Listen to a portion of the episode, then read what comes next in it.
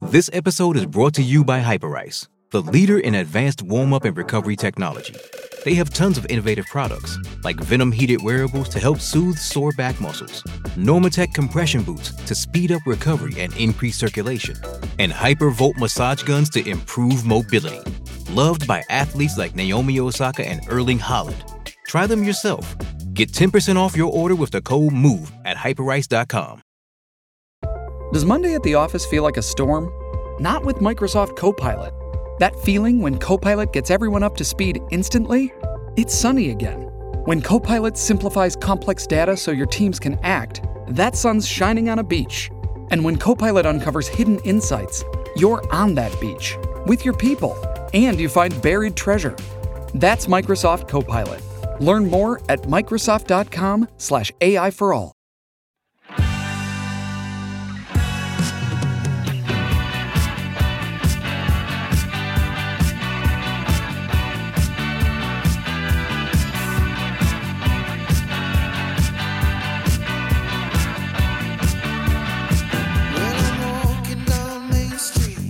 Yes, hello. This is the Not the Top 20 podcast, the FSA award nominated NTT20 podcast, and we'll be updating that next week to tell you whether we are indeed winners or losers of the award. Not losers. We're sponsored by Betfair. We're Ali Maxwell and George Elek. George, we're off to the big do tonight. And you're already wearing a tie. The time is 2.40. Uh, the award starts at 6.30. So someone's excited. Dress for the job that you want, not the job that you have, is what some so people you say. want to be a... The winner of the FSA Awards Podcast of the Year it's awards. not what you like to me. I don't know what you look like. You look like a just a nice nine to fiver. Uh, this week we got quite a fun Monday pod. It's kind of patchwork, cobbled together. We've got a really entertaining championship weekend to talk you through, including some of the best goals, plural, that we've seen this season. We've also got uh, a discussion, George, about West Bromwich Albion and huge concerns about what's going on off the field. Yeah, I recorded an interview earlier today with Alistair Jones from Action for Albion. Um, anyone who's kind of follows this stuff closely would have seen that there was a, a news story out a week or so ago um, about another loan being taken out against the club. So that will come at the end of the championship section. We'll dip into League One, where there was one match and a bit of extra League One content. An interview with Barnsley striker Devante Cole, which I performed a couple of days ago. Really enjoying. Performed. Yeah, it- I love the idea of performing an interview. I performed. Well, a doctor performs surgery, don't, don't you say Devante's performing at the moment? Goals. Yeah, he had eight in seven to start the season, which he told us about, among other things. Uh, so, quite a fun pod. We're not going to talk loads about the FA Cup second round, I'm afraid. I, I really enjoyed Maidstone United's late winner, uh, George Elokobi. Very emotional post game. They're the lowest ranked team still in the competition, and they've landed themselves a draw away to Stevenage or Port Vale. Uh, in the FA Cup third round. Des Buckingham, Oxford manager, he got his first win. That must have been nice for him. You said that Josh Murphy was very good in that game. And there was a couple of other bits and bobs. Uh, Morecambe beat Wycombe from the league above. Uh, similarly, Gillingham beat Charlton from the league above. Charlton made it back to back League One scalps. They beat Portsmouth in the first round. They beat Orient in the second round. They look like a hell of a team. Chesterfield, I think we'll be seeing them next season in League Two. And Eastleigh beat Reading. And Eastleigh beat Reading, which was a dramatic late winner. Uh, Paul McCallum, who I remember playing in the EFL quite some time ago, he's now top scorer in the National League. Maybe we'll see him in the EFL next season. The Sell Before We Die Reading fan protest against their ownership as the situation took another turn with not all of the staff being paid their wages in full for November. Things looking very concerning there.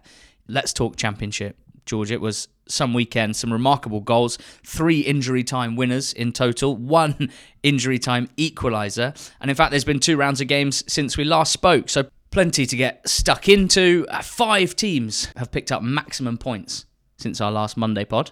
One of them, Queen's Park Rangers. Marti Cifuentes. A 2 0 win away at Preston North End. It's eight points from Cifuentes' five games. They had eight points after 14.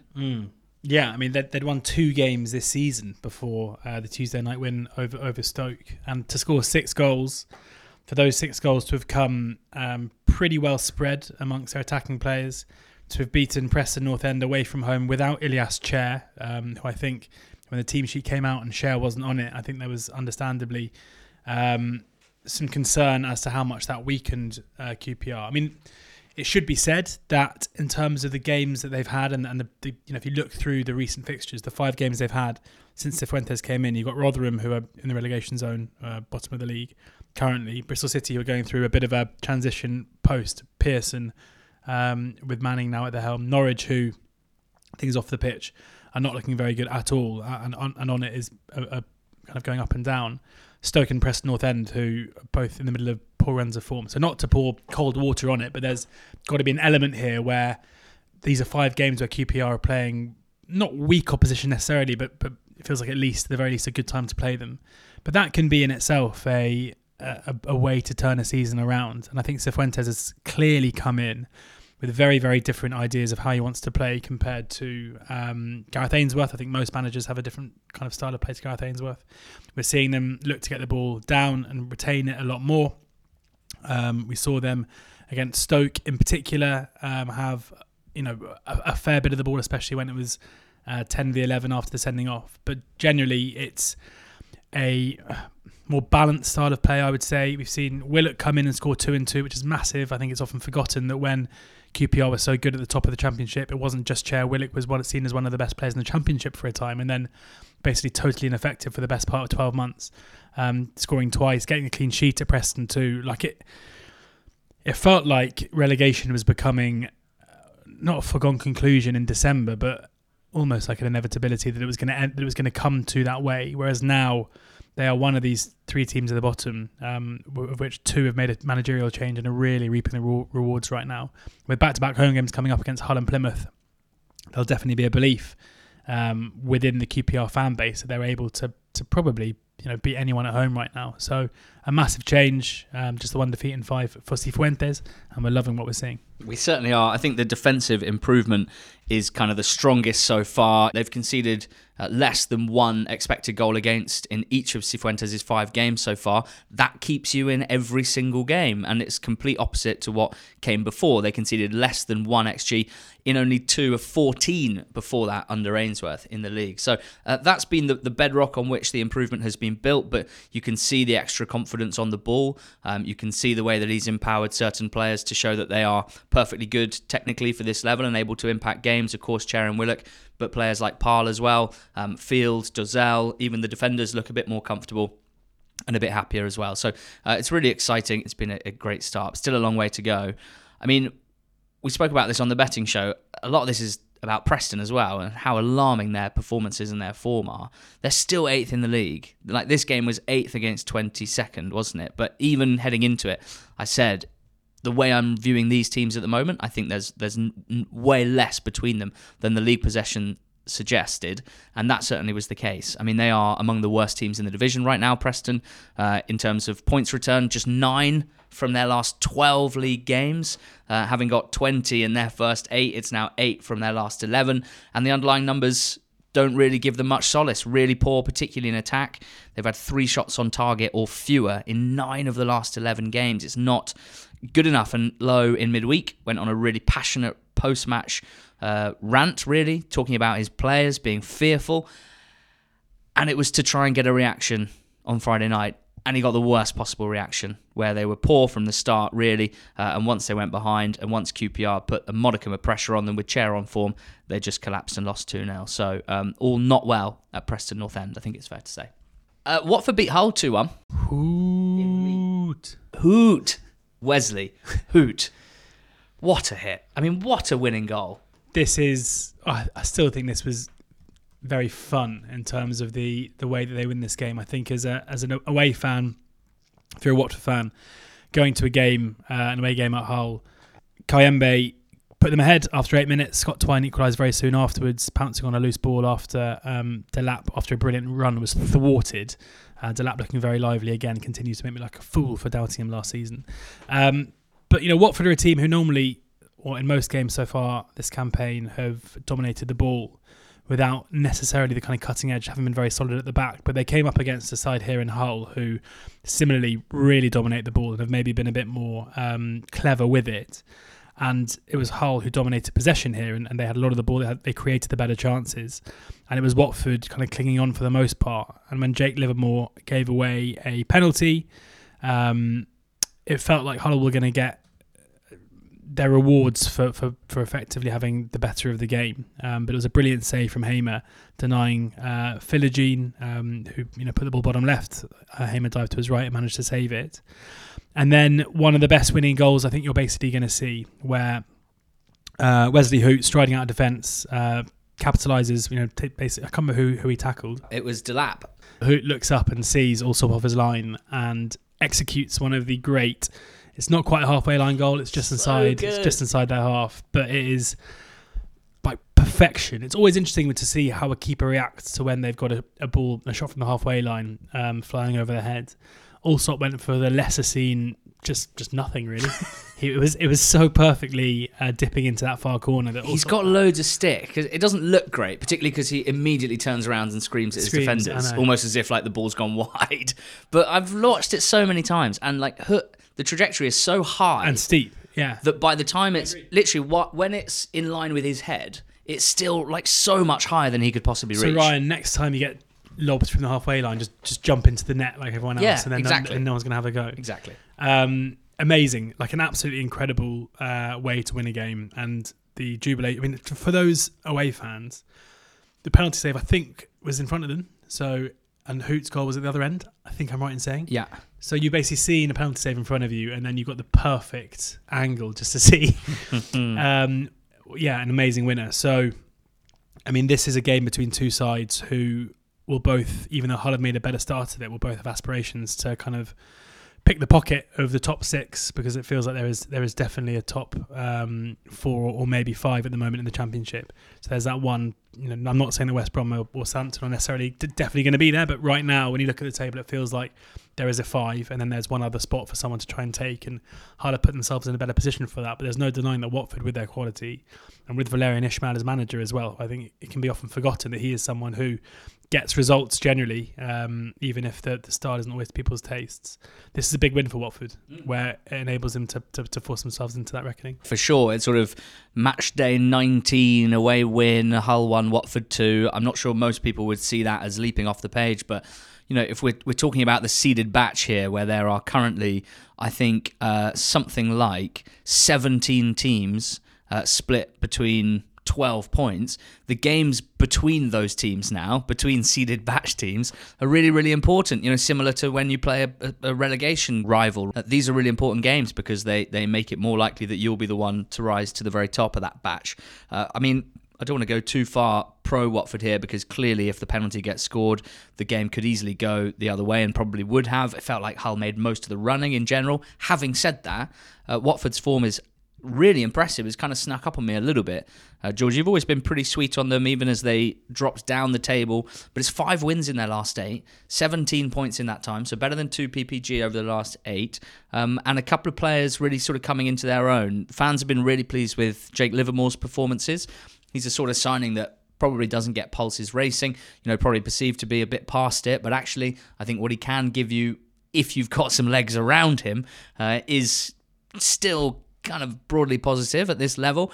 And they have got legs around him, particularly Kone, who I think is looking really good at the moment, has clearly come on a lot after joining in January. I remember we did a video on him because he's he'd, he'd, starred for Canada at the World Cup. There was a lot of excitement about his signing in January. When we did a bit more research, we realised he'd only been playing as a professional for like a year over in the States. So, you know, we figured that it would take a bit of time for him to adapt, but he really is coming on well, handles it really well, puts in a ton of work off the ball as well, scored a good goal against Norwich in midweek. So, Really positive results for Watford. Uh, I'm not too down on Hull after this one. I still think watching them at the moment, they are looking slicker and slicker. The way that they're attacking is super exciting. Morton's coming on really nicely. Twine has clearly found his, his confidence, having had a bit of a, a barren spell by his, his high standards. It's two and two for him. Uh, Delap, Philogene. Uh, yeah, exciting, I think, um, in the main for Hull, despite this defeat here. Uh, two wins in a week for Leeds as well. George, 3 1 against Swans in midweek, 3 2 against Borough on Saturday. Just absolutely crazy game that was uh, 2 1 after less than 10 minutes, was 3 2 by half time, and, and that's how it stayed.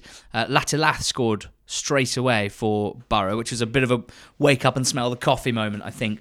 That is a latte pun if you're interested. Um, after five minutes, they were level. Uh, three bites to the cherry. James had a go, Rutter had a go, and it was recycled and, and crossed in for James to leap higher than any defender and head home. Uh, and then Summerville did the same, heading home at the back stick. Now, Summerville is the only player in the league uh, with better than one non penalty goal and assist per 90 minutes. He is making such huge con- contribution to this team. Uh, and I don't think anyone really expected him to be scoring backstick headers, but that's where we are right now with Summerville and the form that he's on. Uh, Piroe, penalty, which watching it back this morning, I, still think that Rutter was possibly in an offside position when the ball was played forward to him, um, but it's very messy from Clark bringing him down. But also, I would say nice to actually see, and this has been a bugbear of mine for a while, see a penalty given for a foul after a player's got a shot away.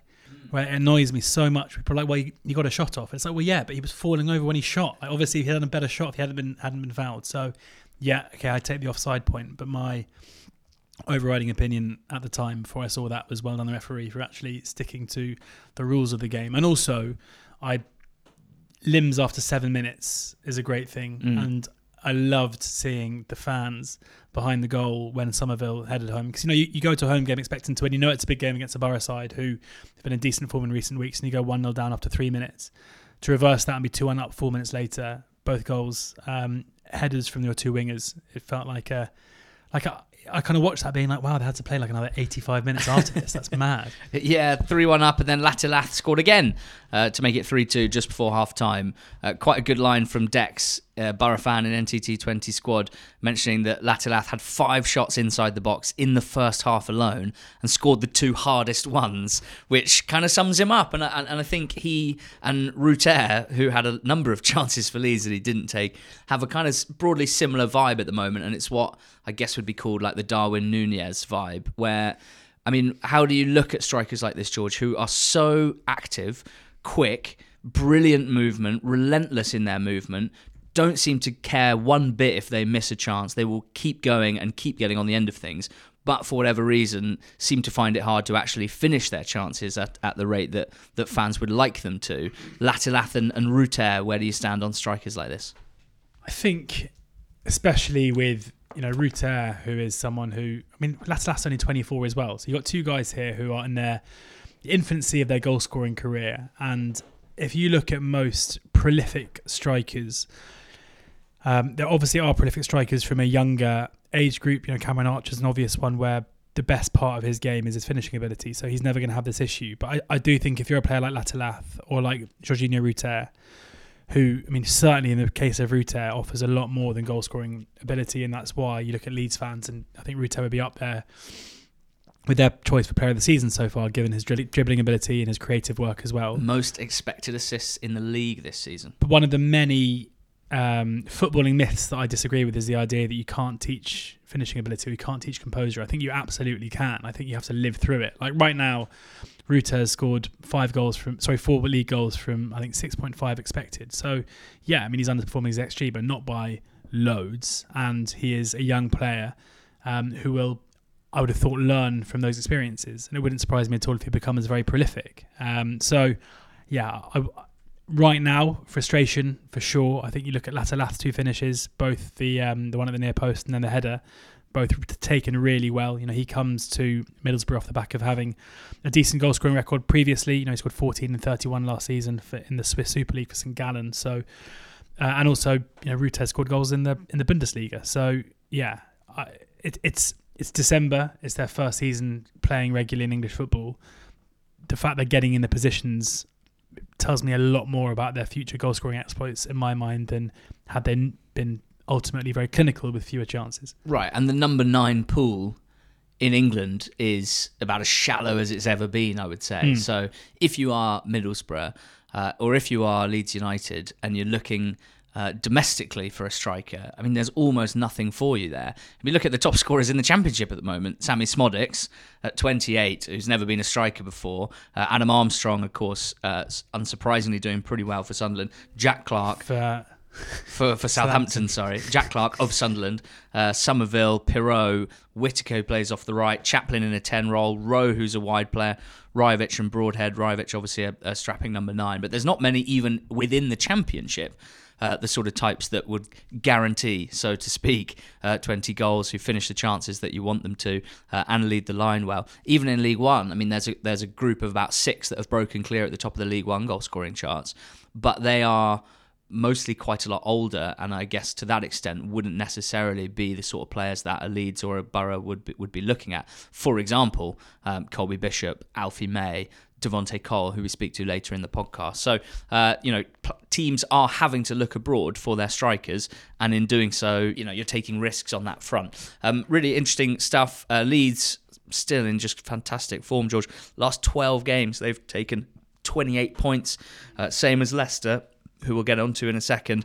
One point back, so picking up 27 from their last 12 games are Ipswich and Southampton. These two teams are also on fantastic form and they both won back to back games in the last week. Let's start with Ipswich 2, Coventry 1, Wes Burns.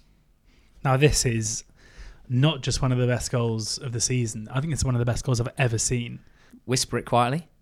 Puskas. Well, I think we say, I think we shout it from the rooftops, don't we? I think it's very rare to have a goal with two special parts, right?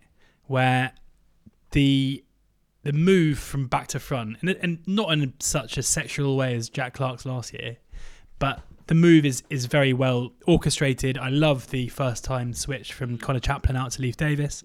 I love Davis's ball across back to back to Burns. Like it's very well worked in that sense. Not to an extent where if it had been a, a regular finish, it would um, necessitate such praise. But either way, it's still you know McKenna ball in action to to an extent. But the finish itself is firstly Burns does very well to, to pick up the ball on the right hand side and, and come across and get into the shooting position. But to hit the ball like he's hit it with the outside of his right foot, what do they call it? What's the um, Trivela? I thought of Ricardo Quaresma as soon as I saw yeah, it. yeah, yeah, I think that's what everyone The thought. Quaresma. Yeah, yeah. No, I mean, I I, I think of Wes Burns now. Right. Um, it was, It gets better with every single replay, which I think is a really nice thing and it's well. really handy as well that the the main camera angle does it justice, which is Oh, not yeah. always the case with goals. Where Scored from, at the other end. from the moment you see it, I'd love to know what that would look like for, if the camera was at the other end. we wouldn't end. really know. Wow. Um, like you see some finishes where it's only on the second or the third view where you're like, oh wow, okay. Uh, where you need the alternative angle. Whereas here you could see from the moment it hit his, he hit it with the outside of his right boot. For anyone who hasn't seen it, and it starts kind of uh, Roberto Carlos style, miles outside the post before bending beautifully into the top corner. It's helped aesthetically by the fact the keeper doesn't even move. All he can do is stand and turn agape at what is happening. Um, it is just a brilliant goal for so many reasons. It's so unique.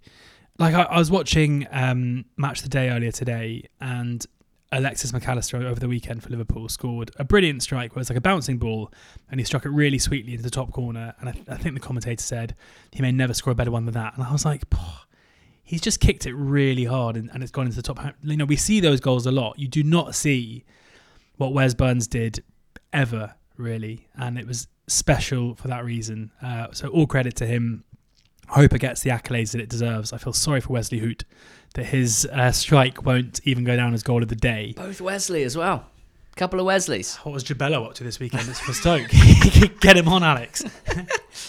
That's remarkable. Have you confused former Coventry winger Wesley Jobello Yeah, with. Brazilian striker Wesley? Correct. We're being overrun by Wesleys in the championship. But that Wesley has a. Um, he's not just Wesley. Moraes? Yes. There you go. Wesley Moraes. Wesley Moraes. Reckon he's ever done a Trivela? What's what's yeah? He calls it the Burns. Uh, what's Wesley Jobello up to? Oh, uh, Jobello was, was one of the lively Coventry from abroad signings that didn't pay off, but obviously Gus Hamer made that made that process worth every penny anyway. He's uh, he's had a tough time. Okay. He was at Boulogne, uh, played 11 games. Um, then he went to UTA Arad in the Romanian Premier League, uh, which is where he has stayed, but he's now in the Romanian second division playing for Arges Pitesti. I actually think Coventry played pretty well in this game, outside of the first ten minutes where Yeah, the uh, the setup, the high line was pierced twice. So Broadhead's assist for Hirst for the first goal was lovely. Broadhead was then played in in behind, um, run from deep, not tracked, and you'd think for someone of his quality could have done a lot better than that. Then Burns makes it 2 0. And it is easier to play when you're 2 0 down, but I think it is still worth pointing out that I think Coventry still looked pretty good. And it was and it's broadly been a, a very positive month or so for them. Um, quite a, a, a, quite a funny looking own goal from Brandon Williams at the end. I mean, he does get absolutely cleaned out. It's one of my favourite own goals. Yeah. What a game for favourite things. What a weekend. But it was like Ellis Simms barges him in the air to the extent I think Brandon Williams has no idea where he is, but he manages to connect beautifully and for send it into the Yeah. far corner. It's a foul, isn't it? Definitely a foul. Um, well, I think the last word on this should be unanimously. We both think that Wes Burns should win the Puskas Award for his 20 yard Trivela, his 20 yard Quaresma. George, what about Southampton? They've won both games to nil, uh, beating Bristol City in midweek. We were there for that one. Very well looked after. Thank you to Southampton for having us. Um, and they beat Cardiff 2 0 on Saturday, which looked a little more comfortable, a little more controlled than the win that we saw against Bristol City, regardless, a very strong week or so. I mean, and they're absolutely flying as well. I think it's eight wins and three draws in their last 11 games, Southampton. And they're, they're a team that are on 1.995 PPG after 19 games, which includes when they lost four in a row. Interesting season, interesting team. yeah, I mean, this was very different to what we saw in midweek, where in the first half they struggled to get into a, a groove at all, and it was Bristol City had the better chances in the game. Um, interesting post match from Russell Martin that day, where maybe it was just a build up of tension, but he he seemed really keen to kind of labour the point that their second half performance was as good as they played all season. I mean, you and I were there, and I, I don't think either of us necessarily agreed, having seen them on other times this season, albeit not in the flesh, although you have seen them once in the flesh, but they definitely didn't play better on that day where they lost to Ipswich. Um, but it's um, yeah, it was it was kind of unlike him in a way because he's normally really measured in what he says, and maybe it was it was kind of performative in terms of just keeping the his players and, and squad on side. Um, but this was very different, where they they won that game thanks to a, a moment of quality from Kyle Walker Peters with a shot um, from outside the area that went into the top left hand corner. Um, Martin said after the game he was annoyed that that was why they won the game because he wished they'd done it from one of their kind of more uh, clear, where they were the architects of their own um, quality, which I don't know loads of that moments. But here, again, it was a long range strike from Adam Armstrong that got them in front. We know he can do that.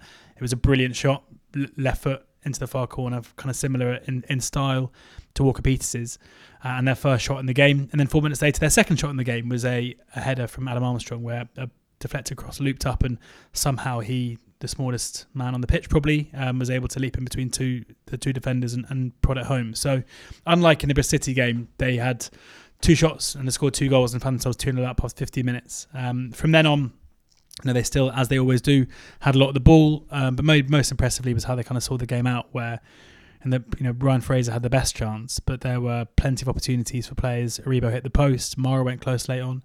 Um, so yeah, I, I, it's been a, a really good week for Southampton, where um, I would almost say the performances has kind of improved incrementally as the week has gone on um, against two kind of awkward op- opponents in, in Bristol City and Cardiff. But all, having said that, two opponents that they would expect to, to beat. And you know, we talk a lot about Leeds being, you know, trying to chase down Ipswich and um, and Leicester, but Southampton are just one point behind Leeds at the moment. So um, if they can maintain this rate of picking up points, then then they have to be included in that chat. They look a lot more sure of themselves defensively. As 10 goals conceded in their last 12.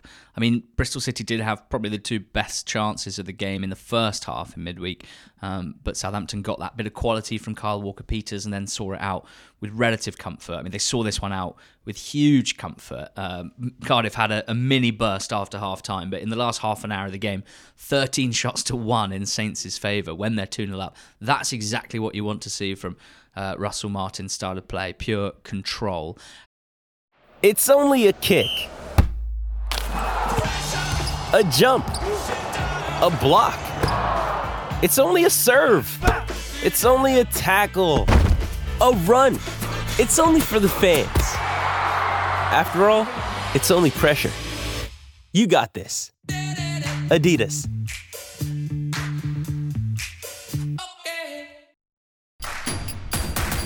Introducing Royal Caribbean's newest ship, Icon of the Seas, the ultimate family vacation. The ultimate six slides, eight neighborhoods, zero compromise vacation. The ultimate never done that, can't wait to do it vacation. The ultimate chillin' by a different pool every day of the week vacation. This is the icon of vacations, Icon of the Seas, arriving in 2024. Book today. Come seek the Royal Caribbean. Ships Registry Bahamas. Uh, and George, heading into the game week, we had a, a big one on Saturday lunchtime at West Brom against Leicester City. Now, we spoke about it on the betting show. We both thought there was a good chance that a strong Corberan game plan could cancel out Maresca's Leicester. We thought that West Brom could do what they did to Ipswich. We thought that they could do what Leeds did to Leicester a couple of weeks ago and beat them. This game was very, very, very low margin for 70 minutes. And then we got 25 minutes of chaos. Yeah, we did. I mean, it was it was chaos in terms of the goals that went in. I think in terms of the way the game looked, it was as we probably expected, with their with both defenses kind of being on top for large parts. Both teams really struggling, especially in the first half, to create anything of note. Uh, Kipre hit the post from a set piece, um, but neither side were, and Mavididi as well with a deflected shot at the near post. But it was a pretty cagey affair with both sides. Um, as we said going into the game, been pretty reliant on their good defensive record, and that showed until Kiernan Dewsbury Hall headed home from what was a brilliant cross from from Ndidi down the right hand side. Um, again, Ndidi showing a different side to his game than we'd necessarily seen before this. And, and it felt like that was probably going to be the game that the one, the goal that won the game. It felt like for the first 70, 75 minutes, it was probably going to be a, a, the case of of whoever scored would win the game. Otherwise, it would finish nil nil. But as you alluded to, um, from a set piece, there was an almighty scramble with Josh Maja popping up and prodding the ball home um, to give Baggies a point or what they thought was a point that they thought they probably deserved. Now, what happened next really surprised me. Um, where you know we talk a lot, and I will stand by it forever. That Carlos Corberan is a bit of a master when it comes to protecting what he's got. Now, normally that is a lead, but you would think, even though they're at home, having been 1 0 down against Leicester, having restored parity, I would have thought that they would settle for that. Yet they threw, what, nine men forward uh, in the 94th minute.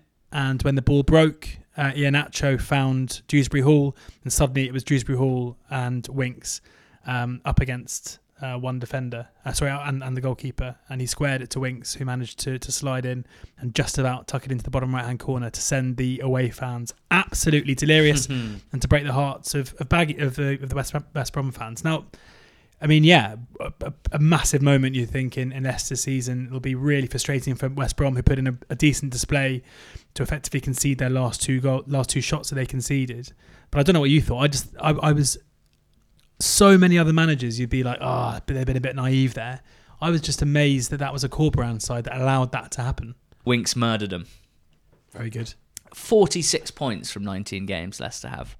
It's absolutely unbelievable. And what's what makes it a more unbelievable, but b quite good news for the rest of the division and for us for entertainment purposes is that Ipswich have 45 points from 19 games. Leeds have 38 points from 19 games at two points per game. Saints 37 points from 19 games. It's a pretty special group of four at the top. Yeah. Um, the flip side, the bleakness of it is that three of the four of them came, Came down, down. from the Premier League, which we don't love. But you know, if you if you remove that, if you take the teams on their merits, we have got some pretty strong teams, and hopefully, it should be a really interesting uh, automatic promotion race at the very least. I think it definitely will be. It, it seems um, there doesn't seem to be any reason from where I'm sitting to think that either Leeds or or Leicester or Ipswich will suddenly massively drop off. Um, it does, you know, even though I said earlier that Southampton's points tally means they have to be in the conversation. I think by basically any measure, like whether it's watching them, whether it's the underlying numbers, it does feel like Southampton are the, are the fourth of the four right now. But things can change. You know, things can like form can be turned on its head. It wasn't that long ago that Southampton were miles off when they went through that poor that poor run of form, and they're the ones who are improving. So, yeah, I mean, I, I think we have probably four into two. I, I still think it's way too early um, to. You, know, that you have some people assuming that Ipswich are going to fall away, and you have some people assuming that Leicester are going to walk it when actually they're only separated by a point. I still definitely think that Leicester, Leicester's um, the points gap between Leicester and Leeds is not representative of where either side are now. That was shown the other day as well in the, in the game they played against each other. And I'm, you know, for for Ipswich, I, I really think it's going to be, you know, they've got a tough game coming up this weekend where they go to Middlesbrough. Um, but it's whether or not they can cling on to Leicester until they meet, and that's going to be an unbelievable game. I can't I can't wait to see how that goes, especially when you consider Leicester's games. You know, they've they've been beaten by Middlesbrough, they've been beaten by Leeds, they've just edged past West Brom. You know that Leicester are not a side. I keep going back to it, like Burnley last season, who when they come up against basically anyone, you can be like, well, they're probably going to win by X amount of goals. With, with Leicester, it's always seemingly by single goals, or it's always a tight game. Um, so I think it's Boxing Day, isn't it? Ipswich, Leicester. Mm. Bring it on. That's exciting. Uh, we got some more detail on West Brom's huge and growing concerns off the field coming at the end of the championship segment. George's interview with Alistair from Action for Albion. Um, but more happiness, George, down towards the bottom of the table. Sheffield Wednesday 3, Blackburn 1. Dan it, Dan a row. It's fun that they play that full time, isn't it? That is funny. Um, they're loving Danny Röhl. Uh, they knew they knew that he'd had an impact, that his coaching was having an impact, but the the, the points return was not necessarily reflecting it until midweek. Injury time equaliser against league leaders Leicester, fully, fully deserved. They went into this game with confidence and they beat Blackburn 3 1. They had to cope with an early injury to Dom Iorfa. Uh, also made a switch at half time. Marvin Johnson coming in f- uh, on for George Byers. Johnson scored the second goal. Everything that he, he decided went well here. Uh, Windass playing off the left, looking really dangerous, setting up Bailey Cadamarteri for the first goal early on. Now, August 2005. Bradford versus Bournemouth. Dean Windass sets up Danny Cadamarteri for a Bradford goal. Danny's son Bailey, three months old at the time. Dean's son Josh, 11 years old at the time. 18 years later, Windass cutback, Cadamarteri finish, his first senior league goal. Uh, he's been scoring tons for their under 21s uh, this season, and Röhl has basically shifted Gregory to the side. He says Bailey Cadamarteri brings me the energy, the presence, the pressing that I want, and he clearly has an eye for goal as well. I'm really excited about his emergence. And look, Blackburn got it back into the game. Szmodics scored again. He's too clear of Adam Armstrong at the top of the goal scoring charts. But Wednesday defended well in the most part, and things, you know, somewhat fell their way. I know that um, Tomasson really wanted a foul in the build up to the second goal. It looked like, you know, one of those blocks that I think is probably just about okay, but I'd understand if people disagree with that. Now, with Wednesday and Röhl, you know, similar impact to Cifuentes and QPR. With mm. Wednesday, they are still a full 10 points from safety, right? So if it's going to happen, it's likely going to take time. Do you think the performances can stay at this level? And do you think the fans will continue to be all in on Röhl, even if it does happen slowly but surely? Are they going to be able to, you know, keep focused, I guess, and keep positive if things tick into next year, into February, into March, and they're still down at the bottom? Well, I don't think it has to take that long because there are teams at the bottom of the championship who are not picking up points. Um, and so I think a short burst of results will be enough probably to, to bridge that gap fairly quickly. The one thing I would urge is a bit of caution. You know, they, they've beaten Blackburn here at home um, and played really well. And there's clearly a, big uptick in terms of performance level since Xisco Muñoz's uh, reign. They played a Blackburn side here who we know in a kind of a similar way to Plymouth Argyle, like Blackburn give up chances consistently because of the way they play, because they play expansive football. They are a side who give up chances, and, and Blackburn created loads in this game. It was a, a really end-to-end game with plenty of chances at each end. At each at each end, Wednesday deserving of their win, but a game that could have really gone either way. They were probably more impressive against Leicester, where they created more against Leicester than most teams do. But it's two home games back to back where they picked up four points. That in itself um, comes off the back of three defeats in a row, albeit be Wednesday fans who say the performances were better than those than those results, even in the 4 0 loss against Millwall, where you know by no means on the balance of play was it a 4 0 game. They've got back to back trips now, away games at Stoke and Norwich. Um, we have to see this continue. There's no reason why it won't, and I, and I think Röhl um, is showing quickly that he's been a, a brave appointment, but also someone who clearly has something about him in order to get this kind of um, reaction out of the out of the side. But let's you know all I'm trying to say. I think with Cifuentes, that there feels to me like a more tangible shift in terms of like general performance level, where QPR have gone from being a rele- you know a, a relegation or a relegation zone team to being far far better than that. With Wednesday, I want to see a little bit more. Or you know, I know Wednesday fans listening this might be like, holding. We played Leicester and Blackburn. They're two very good sides. I get that, um, but in Blackburn, you got a side who give away a lot of chances. In Leicester, it was a, a brilliant performance from one 0 down. Let's see how it goes in a couple of difficult away trips. But yeah, I mean, they're right now the, the probability of Sheffield Wednesday getting relegated now compared to when Röhl was appointed, even though he oversaw some defeats to start with, is, is far far more likely that they stay up. Tough one for Blackburn, but you know, no great shame. They'd won the previous two games. They'd won six of their previous eight. Uh, and I think they'll be a little bit, uh, yeah, a bit more patched up ne- in the next game. The the absences that they had meant there was little for Tomasson to use off the bench, or rather little that he felt would make an impact, uh, despite being behind. Uh, late late winner at Ashton Gate on Sunday. Norwich beating Bristol City 2 1 from behind. It was another tumultuous week within the Norwich City fan base. There was a uh, was it a fan forum? It was certainly questions being put to Delia, uh, to Mark Attanasio as well, and certainly the answers from Delia Smith and Michael were not going down well with the fan base. Um, there was a ton of anger uh, at the way that they perceive they're being treated, um, and yet they go to Bristol City. They make it three wins in four. David Wagner on the pitch celebrating down the touchline after Adam Idah um, scored what is his third winning goal in the last 10 minutes of a game uh, this season. Only three Norwich players since 1990 have scored three winning goals after the 80th minute. Um, that one from NCFC Numbers on Twitter. The, the other names Grant Holt, Teemu Pukki. Pretty good uh, company uh, to lead. I think that the, the, the feeling is that Idah has not led the line that well in the absence of Ashley Barnes and Josh Sargent, but clearly he, he does or he has shown an instinct to pop up with these important late goals. I was quite impressed by Bristol City in the first half against Southampton. Yeah. I think broadly they played okay here. Again in the first half, some really nice moves once they got warmed up. Uh, their goal was a, a, a nice bit of play and finished off by Jason Knight.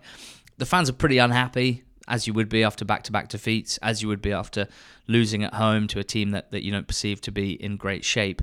For me, like I think this is broadly what it's going to be like under Manning for the foreseeable. Some good bits, which there were in both games, some less good bits, some tight games that they'll win, some tight games that they'll lose.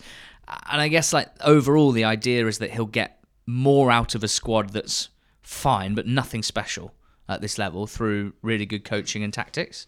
It's not guaranteed to happen. It obviously hasn't happened overnight. But then again, unlike QPR and Wednesday, we're banging on about their new managers. Like the previous level of those teams was so low that there was a lot, lot of space to move into, a lot of progression to make. With Bristol City, like what was realistic in terms of how much better they could get than when when when Pearson left? But I think that's that's the fans' main issue, is that I think they would probably agree with you. But if that's the case, they're asking why was Nigel Pearson sacked? Like a, a, a man- a Yeah. manager we get on well with, who has us operating kind of where they expected to be with a lot of injuries. Like I, I you know, I'm I'm not one of the, the fans. I'm not going to tell them how they should feel, but that immediately means that expectation levels are going to be well. If this isn't good enough, if that wasn't good enough, sorry, so therefore making a change, then what should should we now expect to be a top six side? Now, because Liam Manning wasn't really and nothing to do with him, but wasn't really a welcome appointment from the fan base, it means that the reaction to his tenure or the start of his tenure is going to be overwhelmingly emotional and therefore results driven rather than process driven, I would say. Like Bristol City's two performances in the last week could easily have yielded six points, I would say, where they could have gone ahead in that first half if Conway puts away his chance.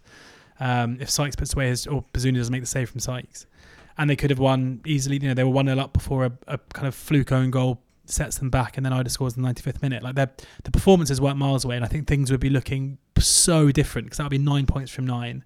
Bristol City fans probably would be over Pearson now, realistically, with exactly the same level of performance. But instead, they've lost both games. They've lost three of three of four, and fans are now saying, "Well, this isn't any better." Like the only thing I would say is, if you look through the EFL right now, there are, and this is coming from someone who wants to make it a, my life's work to get rid of the, the whole new manager bounce narrative. But there are a couple of managers in the EFL who are having really transformative effects on their side. You've got Cifuentes at QPR. You've got Röhl, who we just mentioned there at, um, at Sheffield Wednesday.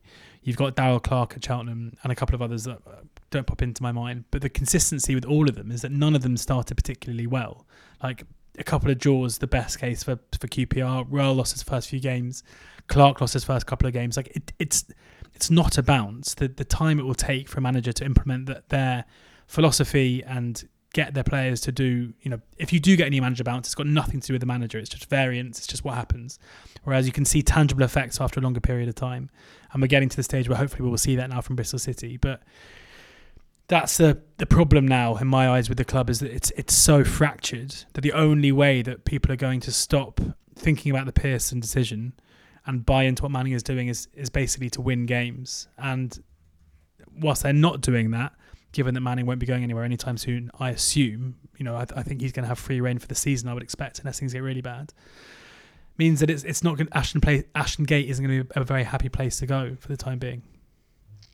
Home Park's a very happy place because Argyle injury time winner at Stoke, and it was a great example of the injury time winner as well because it was the the third bite of the cherry. One shot had been saved, the second shot had been cleared off the line. It broke for Randall, smashes it in. Mm. Argyle win. They did.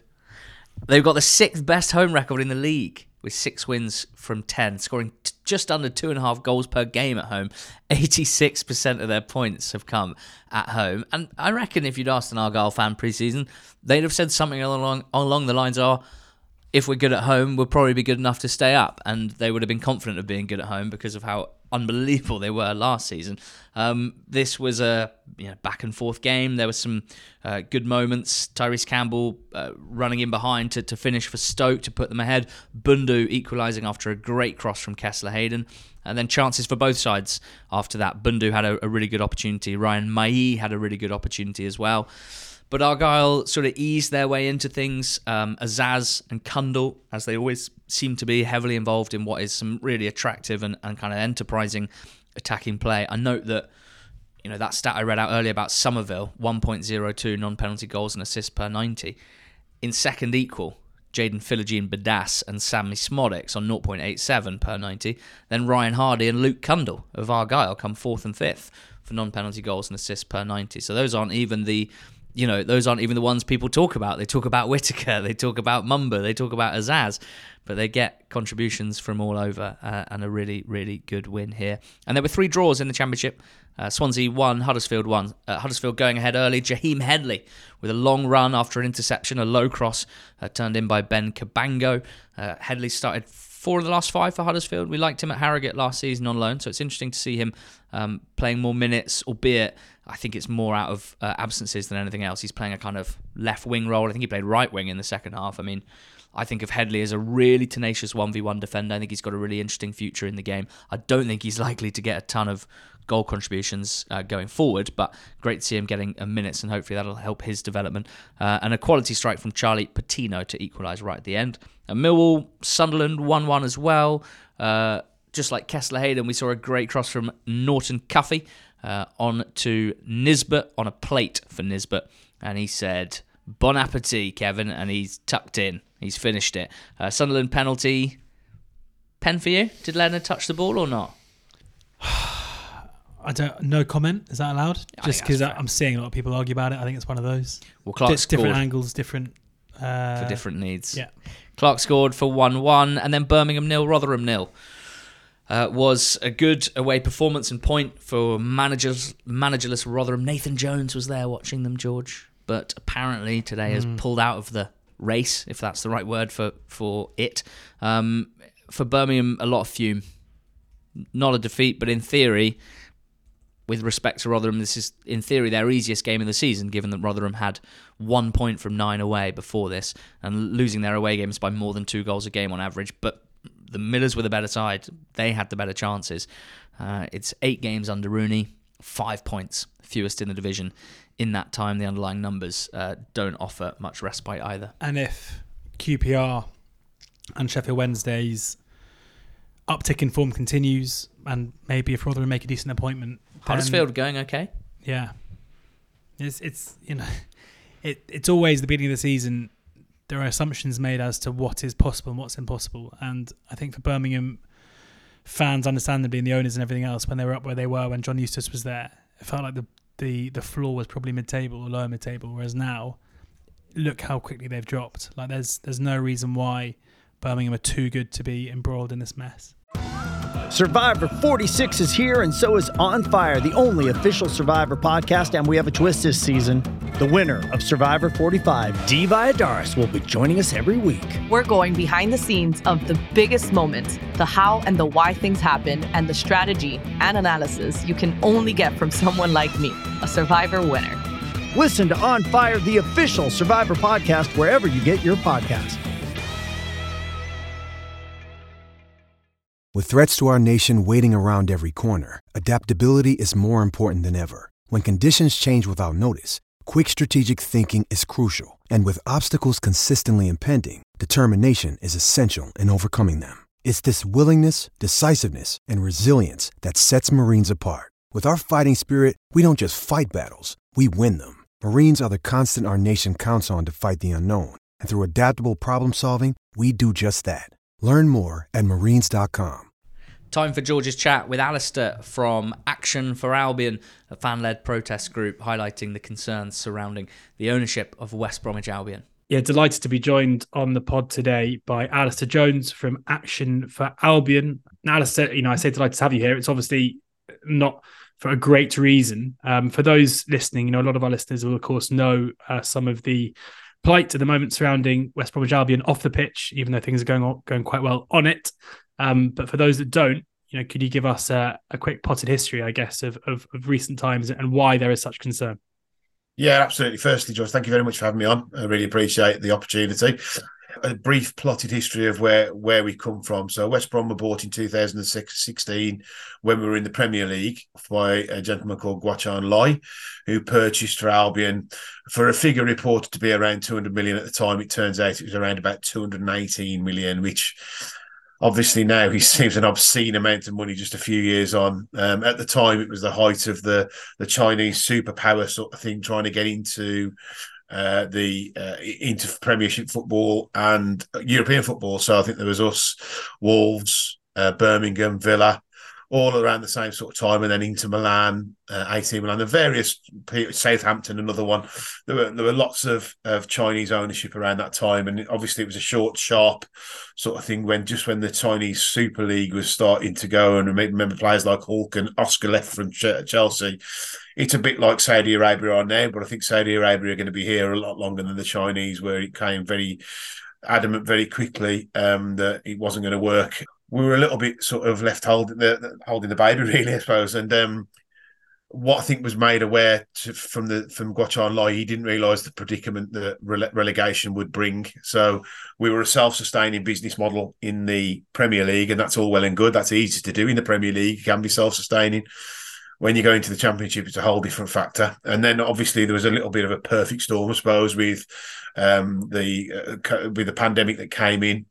And then we had a short, a sharp shock March last year, um, in March 2021, where it became apparent from our accounts that Guochuan Lai had borrowed money from West Bromwich Albion and promised to pay it back. And now that is the third time. The last promise was early in the new year of this year. I think it's fair to say December, probably past that time that it's early in the new year. So in total, and and this, this is not all because of him. The the, the club is owed roughly around twelve million pounds from Guochuan Lai in unpaid loans from the from the club. Interestingly, the five million pound loan that he got from Wisdom Smart was just for a fifty thousand pounds um, interest as fixed, we've had to borrow in January 20 million pounds at an a, a interest rate of around 14.5% to keep the club trading. And this just this last Monday, a week ago, it was announced that we've had to borrow further funds from MSD um, to keep the club going until the takeover in place. that can has kicked as far down the road as we can now. So we've got loans approximately. They haven't stipulated what the amount is for this loan, considerably less than the last one, but we would estimate between five and ten million pounds. So literally, we've now got a finite time where we think that's three months' money, and the reason why we think that is that the twenty million pound loan. Obviously, the parachute money is now finished. We get twenty-eight million pounds worth of parachute money the year before last. This is our first year since the Premier League, since we had got to the Premier League first time in 2002, that West Bromwich Albion have been without any money from the Premier League, whether that be from participation or parachutes. This season was the first time we've not had that. So we've had 28 million pounds taken off our turnover overnight. And normally you would go to your shareholders then for uh, some investment back into the business. We can't obviously do that, but um, from from the, the point of view, the the twenty million, we also pay had Burnley pay us six million pounds for Dara O'Shea, who had a minimum release clause of seven million pounds, but we sold him for six on the proviso that we had that all up front. So that 26 million shortfall, it doesn't really take much of a, a mathematical genius to work out that we probably need this between five and 10 million for another three months worth of trading. We're essentially going to cash converters to pay the to pay the wages, and that obviously cannot continue. So it's absolute paramount that we get sold and took over immediately. Otherwise, we're in real trouble with MSD, you know, a lot of people will know of MSD after they were involved at, at Derby County before things um, went went pretty wrong there. It's, it's, probably worth pointing out, just for the sake of balance, you know, that they've they've had dealings with Southampton, with Burnley, with Sunderland, um, kind of less disastrous degrees.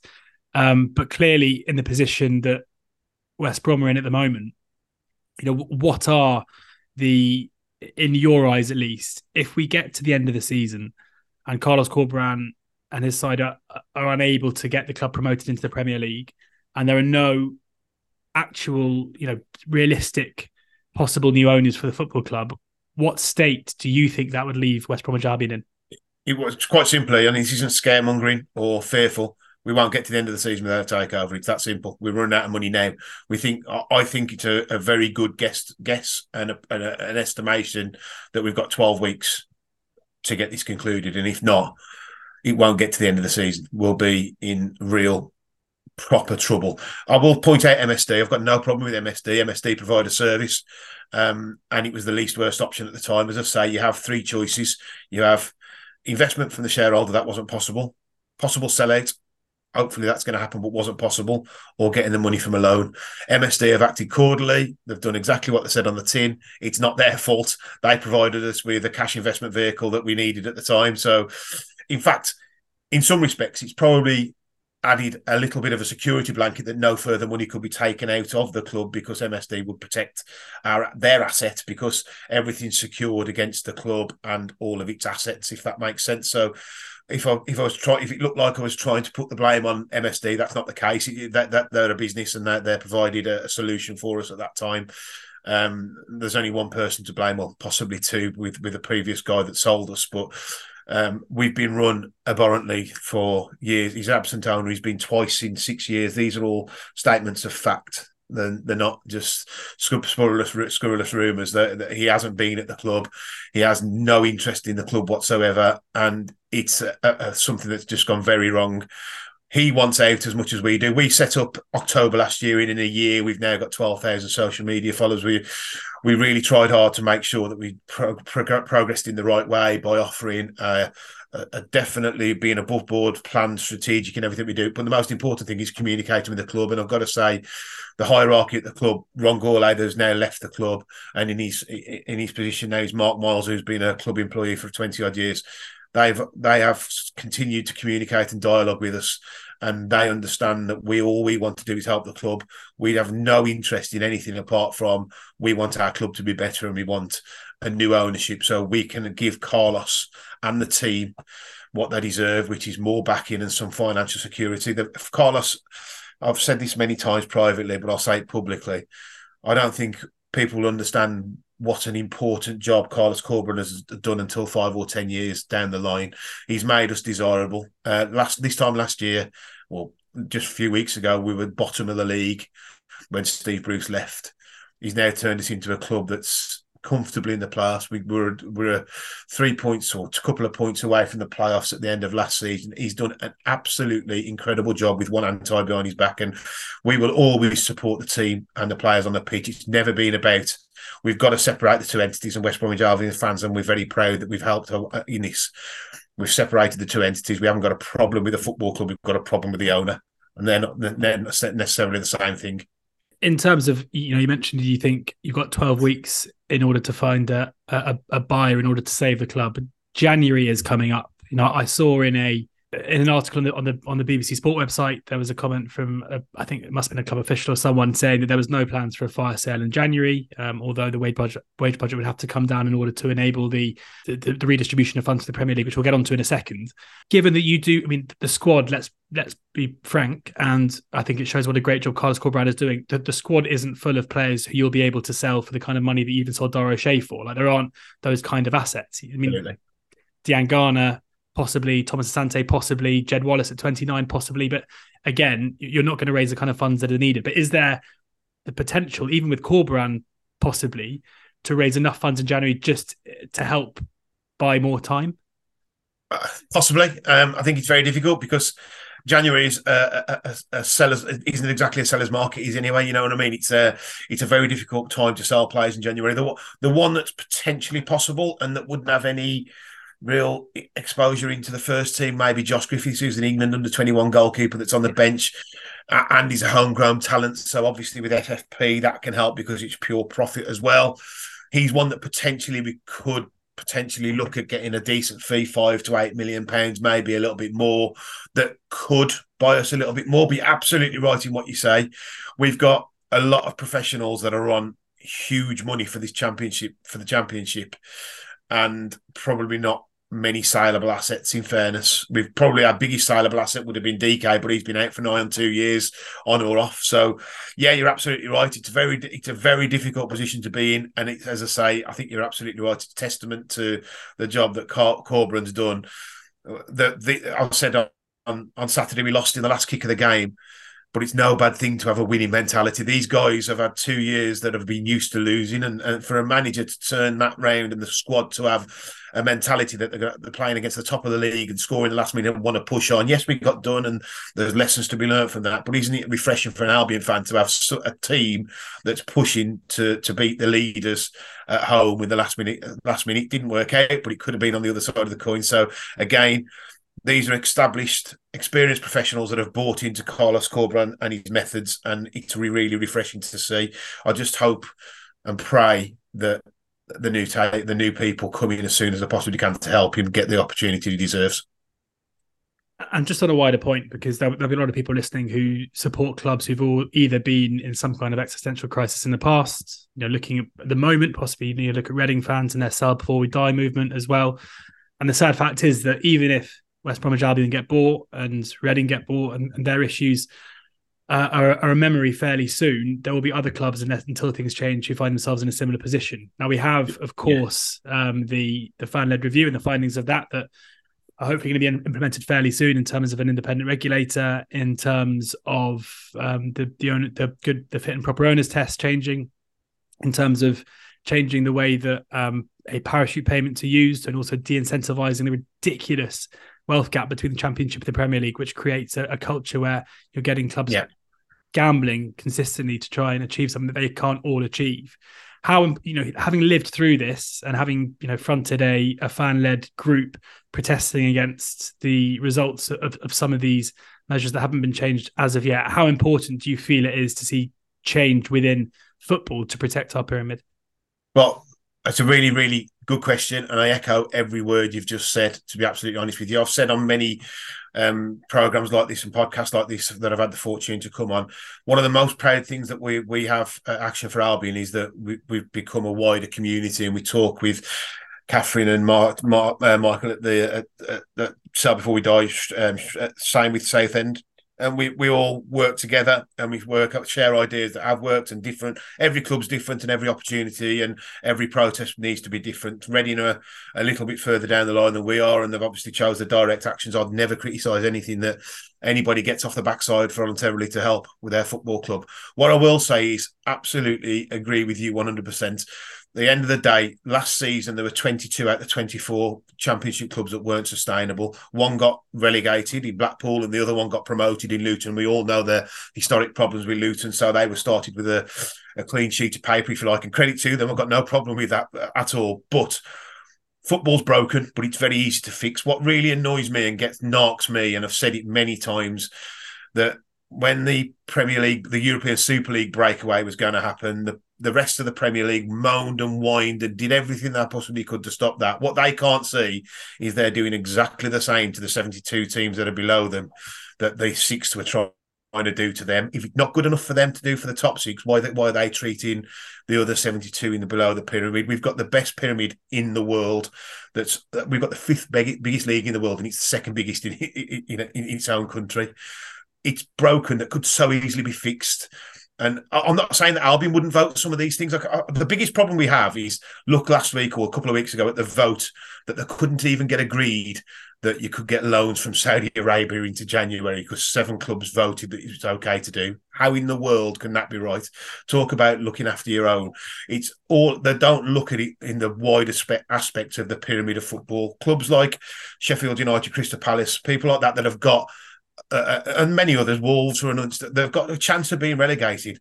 They're voting for these things that could actually harm them in the in the very near future. Mm. It's just so naive and such a insular way to look at things. People need to stand outside the bubble and look at what will really happen if they don't sort this out. And it, and let's face it, let's call a spade a spade they've had the chance since 1992 to get this right and they've failed abysmally. So now it should be taken out of their hands and an independent re- regulator. They've had the chance and they blew it. I think it's about time that it's changed. And just a final word, you know, for those who, who are listening who um, may not be Baggies fans, but will certainly feel for your plight. Is there anything people can do? Um, is there anything people can do could do to help? Look, I mean, from Albion's point of view, the the time for mass protests, we believe at this moment in time, a pass, but there's nothing to protest about. The guy wants to sell probably just as much as we want him to go, and if not more. All we're trying to do is get exposure, and very kindly that you've allowed us on things like this. National media, we've got some really good links with national media now that we've got we speak to regularly, and then push into the political arena to try to get the independent regulator happening soon. People say, well, what's he got to do with Albion? It's too late. It's never too late. You, you, never ever want to see this happening to any club in the pyramid. It's not right. Absent owners and the way that absent owners at Reading and West Brom and then Sheffield Wednesday questionable ownership as well. These owners that haven't got the best interests of the football club to heart need to be weeded out and dealt with. And that's what the independent regulator should do. But literally, all we say is thank you very much for giving us the opportunity to, to come on and showcase where we are. We hope um, that we've made some pertinent points for anybody else, not just West Brom fans for the future. And if any any other clubs ever in the predicament, it's a football community. We're more than well, uh, more than happy to talk to anybody that wants some advice of what we did that worked, and, and obviously maybe not works as well um, we're happy to to talk to anybody, but let's hope it never happens to anybody else. Uh, thank you very much, Alistair, for taking the time to talk to us. And I, I, think I can speak on behalf of the whole, not the top 20 community, if not the whole EFL community, that we hope that things uh, get better fairly soon and an owner is found uh, and you guys can move on with your football club with uh, without these concerns and worries about their existential threat rather than just what's going on on the pitch. Brilliant. Thanks, George. Thanks very much. Cheers. There was one League One game over the weekend and Portsmouth won it 3 0 away at Northampton Town. Now, for me, this is maybe their most impressive victory of the season because Cobblers had been in great form. I think it was three wins in four before that game. Not only that, absences for Portsmouth. Regan Poole is out long term, who'd been their star man at the back to start the campaign. Joe Morrell suspended for this game. And Colby Bishop, their talisman up top, considered the best striker in League One, was absent as well. But they adapted and other players stepped up. Jack Sparkes curled a corner onto the head of big Sean Raggett, who headed them in front, and then Paddy Lane scored two nice goals. The first one, really clever through ball from Saydee that he finished, and the second one, uh, he was the extra man at the back post, found by Alex Robertson. Now, Robertson's really catching the eye, uh, centre midfielder, on loan from Manchester City, just oozes quality basically in every phase of the game, and seems to be coming on so quickly for the for the senior minutes that he's getting. Really exciting. Pompey fans uh, enjoying his performances massively, and you can understand why. But a big, big win for them uh, because no one else played. It meant that they regained their spot at the top of the table. A hell of an afternoon for those Pompey fans. A bit of managerial news since last week, George. Sad one. Sad one. Friend of the pod and star of our only ever, to this point, live show. Mark Bonner was sacked by Cambridge United. You, you never want these to happen when there's such a connection between a manager and a club. Uh, Bonner stood on the terraces as a kid, worked his way up as a coach, as a career coach, got the opportunity, won promotion almost out of nowhere, stayed up, beat Newcastle away in the FA Cup, stayed up again, having been backed last season through a really, really sticky spot. He's not been back this time round, uh, and he is out at Cambridge. Your thoughts? Yeah, gutted for him. Um, you know, it feels like a very rare occasion where a fan base are both really devastated to lose a manager, but also probably support the decision. Um, you know, last season the decision was made to stick by Bonner. He rewarded with that with a with a, a campaign, well, with a, with a very good run towards the end of the season that saw them safe. But I think the drop off in performance level over the last few weeks, having started the season pretty well, probably doesn't help him. Um, you know, I think the optimism around the club after the first four or five games of the season was that this wouldn't be a campaign where they would be threatened by relegation. Um, I think the squad, as we discussed in our our pre-season shows, is much much weaker than it was previously. You know, the the loss of Sam Smith, of uh, Harvey Knibbs um, of Mitov. You know, these are all players who were really important to all the good things that Mark Bonner did. And yes, they brought in others. You know, Hamit and Nokanabire have had their moments this season, but realistically, I think the squad just looks a bit poorer than it was previously. Um, the issue that you know, I, I can understand why they've taken the decision that this is the second season in a row. We need to change something. Um, but uh, whether or not Mark Bonner was was the problem here, you know, when you consider this as a league where teams have budgets, four teams have to get relegated. Was Bonner the reason why Cambridge were being threatened as being one of those? Possibly. We're going to find out now. I had similar concerns, to be fair, when Cheltenham decided to sack Wade Elliott, but look what Darrell Clarke's doing there, which just goes to show that fresh ideas can instigate a change. But I think in terms of the job that Bonner's done, given that he'd never been a manager before, given that he took over the club, as you say, that he supported and worked basically every job at previously, he's he's lived every football fan's dream, and and in doing so has done an incredible job. I'm sure he will get an opportunity soon to manage um, at League One or League Two level. He's too horrible not to in terms of his achievements previously. I also really hope we see him get a job where he doesn't have to overperform. Like you look at League Two right now, there are a couple of sides in League Two with big budgets who aren't performing. You know, one of those jobs has just gone in, in Bradford. You wonder if that, the Salford job might come up again soon. But I would love to see Bonner given the kind of budget where you say, look, you should be, you, know, you should be achieving with this, rather than having to to kind of swim against the tide. Uh, a, a, brilliant bloke and someone who's who's done an amazing job. So, um, but interesting to see where Cambridge go now. You know, there are good managers on the market. Danny Cowley being one, Neil Harris being another. Um, where maybe, as you say, as well, as I said, those fresh ideas might instigate something of a change. Um, but I think Mark Bonner certainly the job that he's done has been very impressive. And um, yeah, I'm sure it won't be long until he gets uh, a decent one. And Bristol Rovers have their new manager as well, George Matt Taylor. Walks through the doors, one promotion with Exeter, had a year or so at Rotherham where just really, really found it difficult to pick up points uh, regularly, and now finds himself at the Mem. And uh, general response seems to be like, yeah, this looks like pretty nice fit for all parties, which is always pleasing.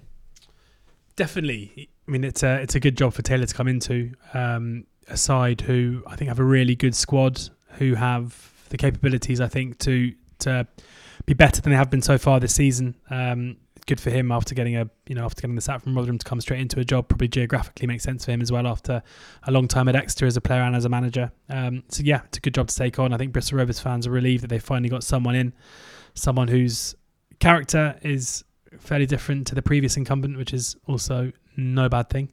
Um, so yeah, just a really it looks like one of those smart appointments all round, uh, and I'm excited to see what he'll do with, with Bristol Rovers going forward his first league game will be Cheltenham at home on Saturday. It'll be really interesting to see how that goes, what sort of team and tactics he sets up with. And now a chat with Barnsley striker Devante Cole. I haven't heard too much from Devante before, so it was really interesting to get to know him, get to know his motivations, and hear a little bit about this season at Barnsley.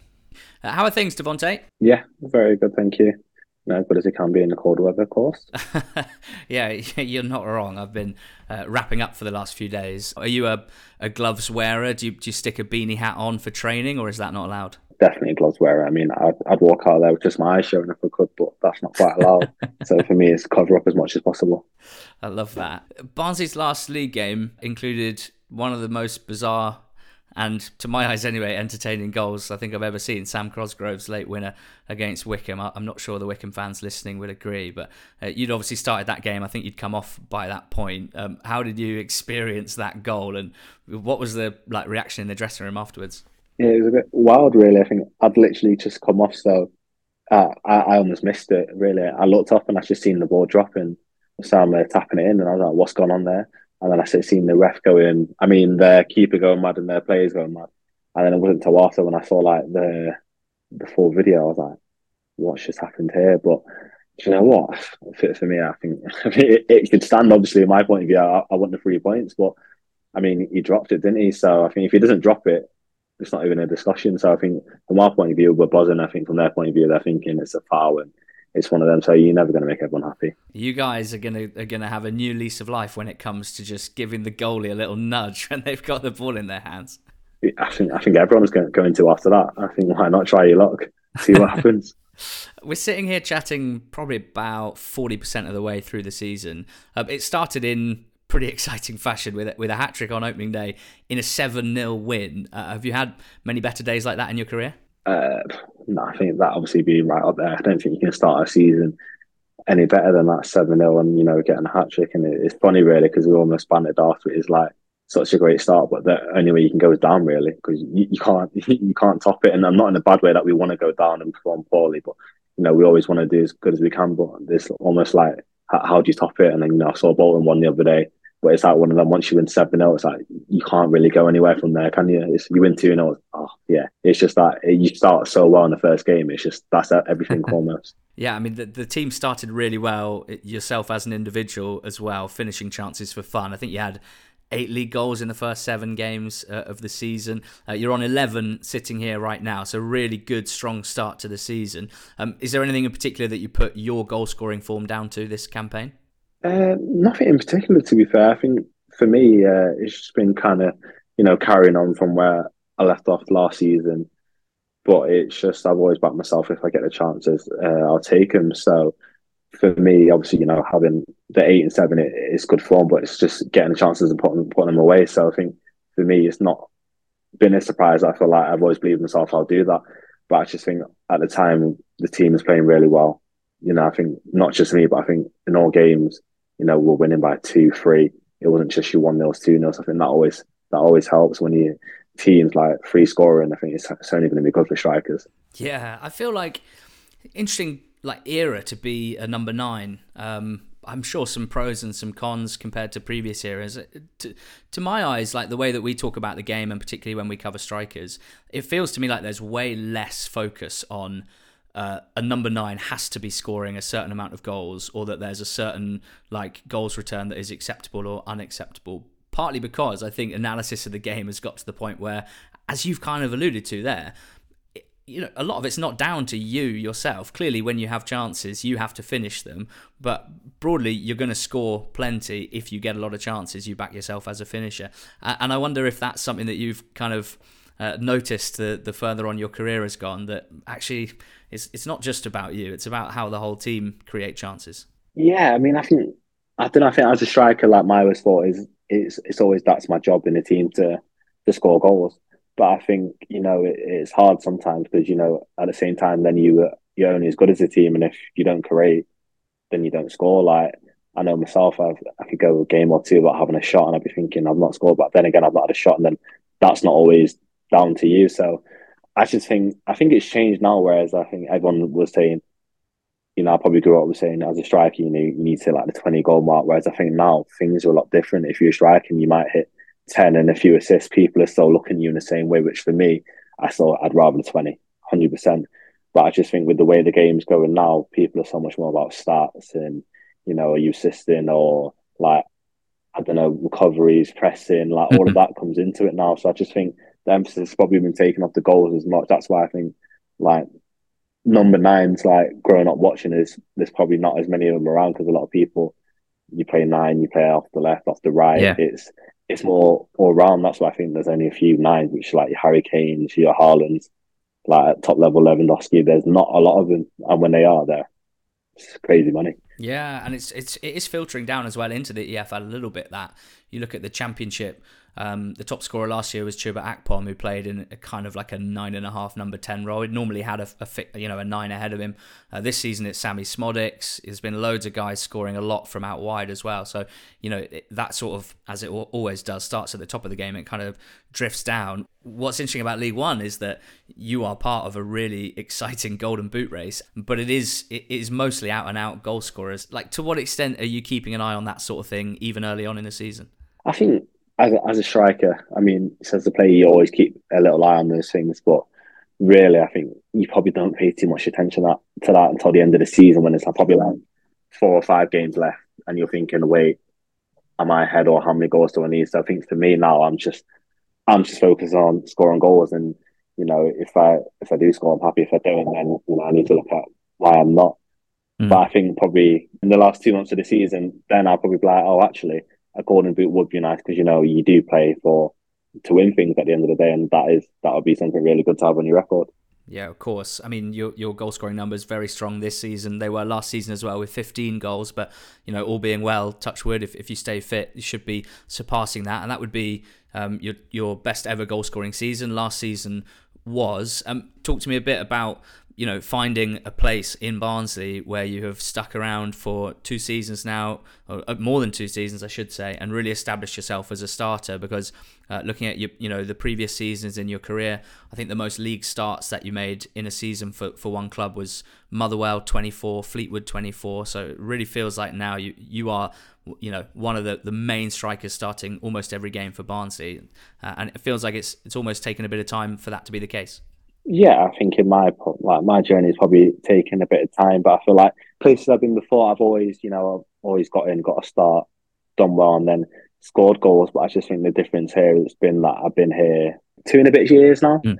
It's coming to my third year, and I think if I'd um, stayed at those places for a bit longer, like the results would have been the same. But football's one of those things that's ever changed, and I think in those different situations, it was probably managers coming in and out, being on loan at different places. Whereas here, the first year I came, obviously, it wasn't a great, great year for us. But then, obviously, from last year, you know, getting myself in the team, staying in the team, and then just kicking on again, I think it only helps. Like consistency is like it's, it's key, and when you know mm. you're playing and you get yourself in like the right moments, I think that's key for everything. Then it, you know, kind of comes together, and then everything you can do, it comes out, and people will question why you've not done it before. But I think it's as much as you know, you've got to be in the right place at the right time is to do with as much of it as of like, oh, well, you could have done it before. I think everything does have to line up. Yeah, I mean, there's also a bit of a trend that some of the top goal scorers in League One and League Two as well are are I don't want to say late developers, but maybe in their late twenties and starting to score at a higher rate than maybe they would have done previously. Whereas a lot of the young goal scorers, you know, might score for a, a, a month or two and then find it a bit tougher to, to stay consistent. Have you noticed as your career has progressed that just through experience and being a little uh, older has helped with certain parts of being a striker, whether it's movement, whether it's composure, or even, you know, some people say learning when not to make a run and, you know, just that experience of holding your run to create a bit of space. Is that something you think you've improved on over time? Yeah, for sure. I think probably not so much like the finishing side of things. I feel like that's always been strong, but I feel like definitely other aspects of my game, you know, like link up play, holding up, and like movement. I think that is probably the last two three years has really come on a lot, which obviously helps you then to get in those positions to, um, to score goals. But I think definitely like obviously in my late twenties now, you know, you're coming into your prime years where I think all the different experiences from like your early twenties and those different periods, you know, they, they kind of all comes together now for the next four or five years where you go on and then you know you just try and kick on. No surprise why strikers are late bloomers. A lot, a lot of strikers are. Yeah, you, there's loads of examples in the EFL in particular of guys quite often having played in non-league and only starting to score like a really prolific level, kind of late twenties, even into their early thirties. So it's um yeah, it's really interesting. You know, every position on the pitch is a bit different. I think goalkeepers and strikers are the ones right where you know they don't play by the same rules there. I'm interested to to know a bit about the manager Neil Collins and the sort of transition from Mike Duff, who left over the summer. Um, Barnsley having lost in the playoff final, having had a really strong season last season, and now Neil taking over. Uh, Barnsley are known for, as a club, being fairly consistent in their approach and, and kind of single-minded in the way that they like to play the game, and and therefore the idea is um, that they are able to hire managers who don't you know chop and change everything so you, you maintain a level of consistency what have been the the, dis- the differences or the similarities in approach i think for me like the big difference is there's probably a, le- a lot more like flexibility with uh, neil collins than than we had under michael duff i think you know we set up the same but i think within that there's a lot more movement that the team can have whereas i think with michael duff you know we had our ways of playing and that was that was kind of that so i think for me that's probably been the bigger difference is, you know, there's, you know, we can change probably formations more. It's just different. Like as a striker, you've probably got a bit more freedom, um, you know, to to move around. But then I think you know it has its pros and cons. So I think that's probably been the biggest difference for me because I think Barnes is the club they set a model up and whoever comes in kind of has to work with that model. But then mm. you know they put their own stamp on it. You said there's pros and cons. I mean, on a very basic level, more goals being scored, more goals being conceded. It, it does seem a bit a bit more open in its approach and, and like purposefully so. I mean that if you're a striker, that can't be a bad thing, can it? No, I mean it's it's it's great for me. That's one of the pros, but at the same time, it's it's a con because we concede them more. So it's almost like you know before we looking to outscore you now. Whereas last year we knew we were solid. If we got a one goal lead, we were probably thinking, I don't really think you're going to score mm. and we know we might go and get another one. Whereas this year, I think I back us in any game. we only not scored in one game to probably go and get two or three. So I think you know we always know we're, we're going to be a threat, but then you know we might be a bit more open, and I just think that's what comes with it because you can't almost open up and score more without leaving yourself a bit open. I think. Mm. It's a time of the season where you can kind of look at um, trends or things that are starting to stand out in the stats and kind of some of them will just be random and will will just even out over time but that there might be sort of something in it so i just love to ask you a couple of questions about about the team this year i mean um, you got an incredible away record that'd be a good place to start is there any particular particular reason you know personality or tactics of the team that might lend itself to playing away so well i don't know away is always one of them i'm for me personally i was saying like football's just football whether you're away or home sometimes I probably prefer playing away because it's different stadiums, it's a, a different feel. But I think I think it probably suits us because you know when you're away, teams can have to come out and mm. attack you really. And I think on the counter, like we're deadly. Like we know that we've got players who will hurt you on the counter. So I feel like that works well for us. But at the same time, when teams are coming out on us, you know, we know we can play through you as well. So I just think that probably gives us that edge. And you know, when people do come to us at home, a lot of people they come, they set up, and you know it's hard to break down because you you come into a good team in the league. So I think mm. that's probably why our away forms work so well. Yeah, that makes sense. I mean, if you look at the results and the teams that you've beaten or lost against, it's noticeable that the five games that you guys have lost have all been against teams who are in the mix with you in, in positions first to eighth. You haven't lost to anyone beneath eighth, um, but that record against the top teams is, that something that's being talked about and worked on for the for the next big games?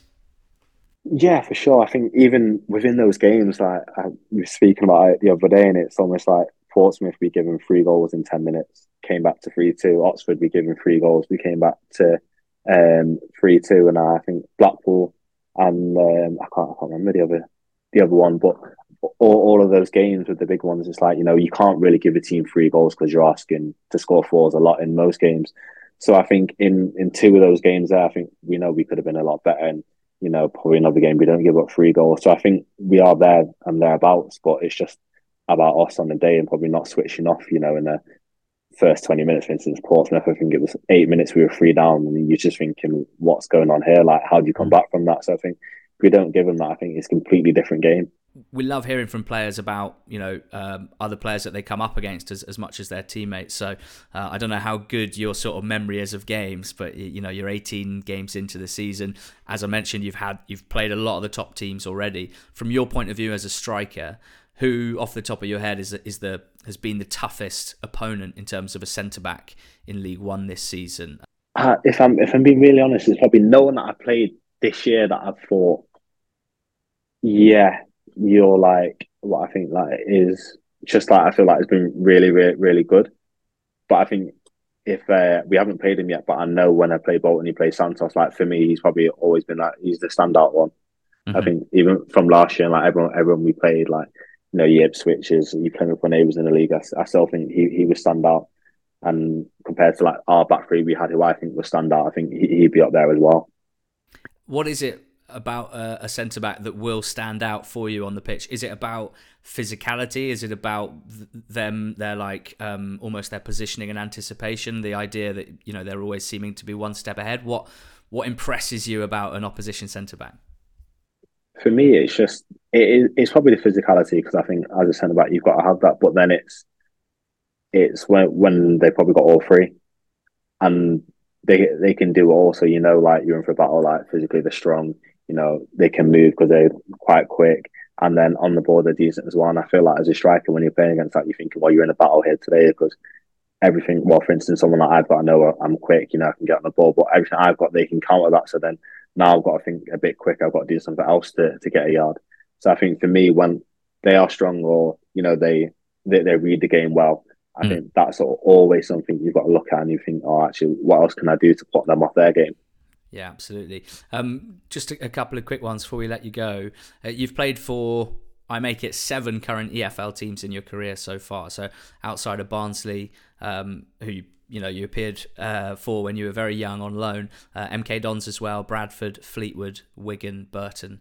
Uh, Donny as well as Barnsley. Which, which, of the other clubs, not Barnsley, do you have the best memories of um, from earlier in your career? I'd say Wigan for promotion though like didn't get as much game time as, as I would have liked there, but definitely it's promotion something special. And I think mm. uh, probably the first the first year or two at Fleetwood because we had such a good group and I was on the flame with four or five boys I grew up with in the academy at City, so that's just that's just made it special. So I probably have the the best memories of those two. What is it that, that really motivates you, and has it changed throughout your career? What is it that, that really drives you? I think for me, it's just always striving to like just get to the highest level as possible. And I think that's always going to be my, my driving force, you know, it's just to do better, be better, like, you know, score as many goals as I can. But then, you know, I love football, so I'll be watching championship games thinking, I want to get back there. You know, that is my next uh, my next step and driving towards that. But I think we all play football because we want to play as high as we can for as long as we can, and we just enjoy it. So I think my driving force is really just just playing football and enjoying. Because Saturday you can't beat it where it must be nice, really, having started 40 games last season, all 18 this season for Barnsley as well. You know, if your driving force is, is playing as much football as possible, then you're in a pretty good spot at the moment. Yeah, 100%.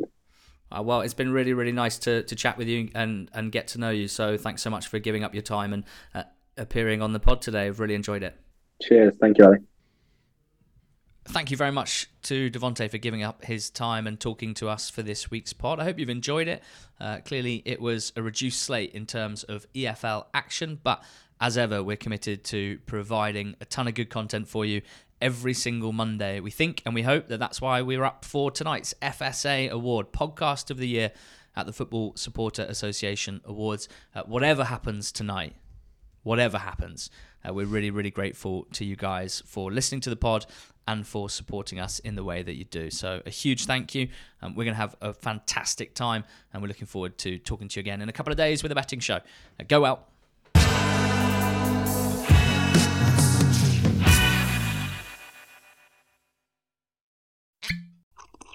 Ah, mmm. The first taste of rare bourbon you finally got your hands on. That's nice. At caskers.com, we make this experience easy. Caskers is a one stop spirit curator with an impressive selection of exclusive, sought after, rare, and household names in the realm of premium spirits and champagne. Discover the top flavors of the year now by going to caskers.com and using code WELCOME10 for $10 off your first purchase. Get $10 off your first purchase with code WELCOME10 at caskers.com.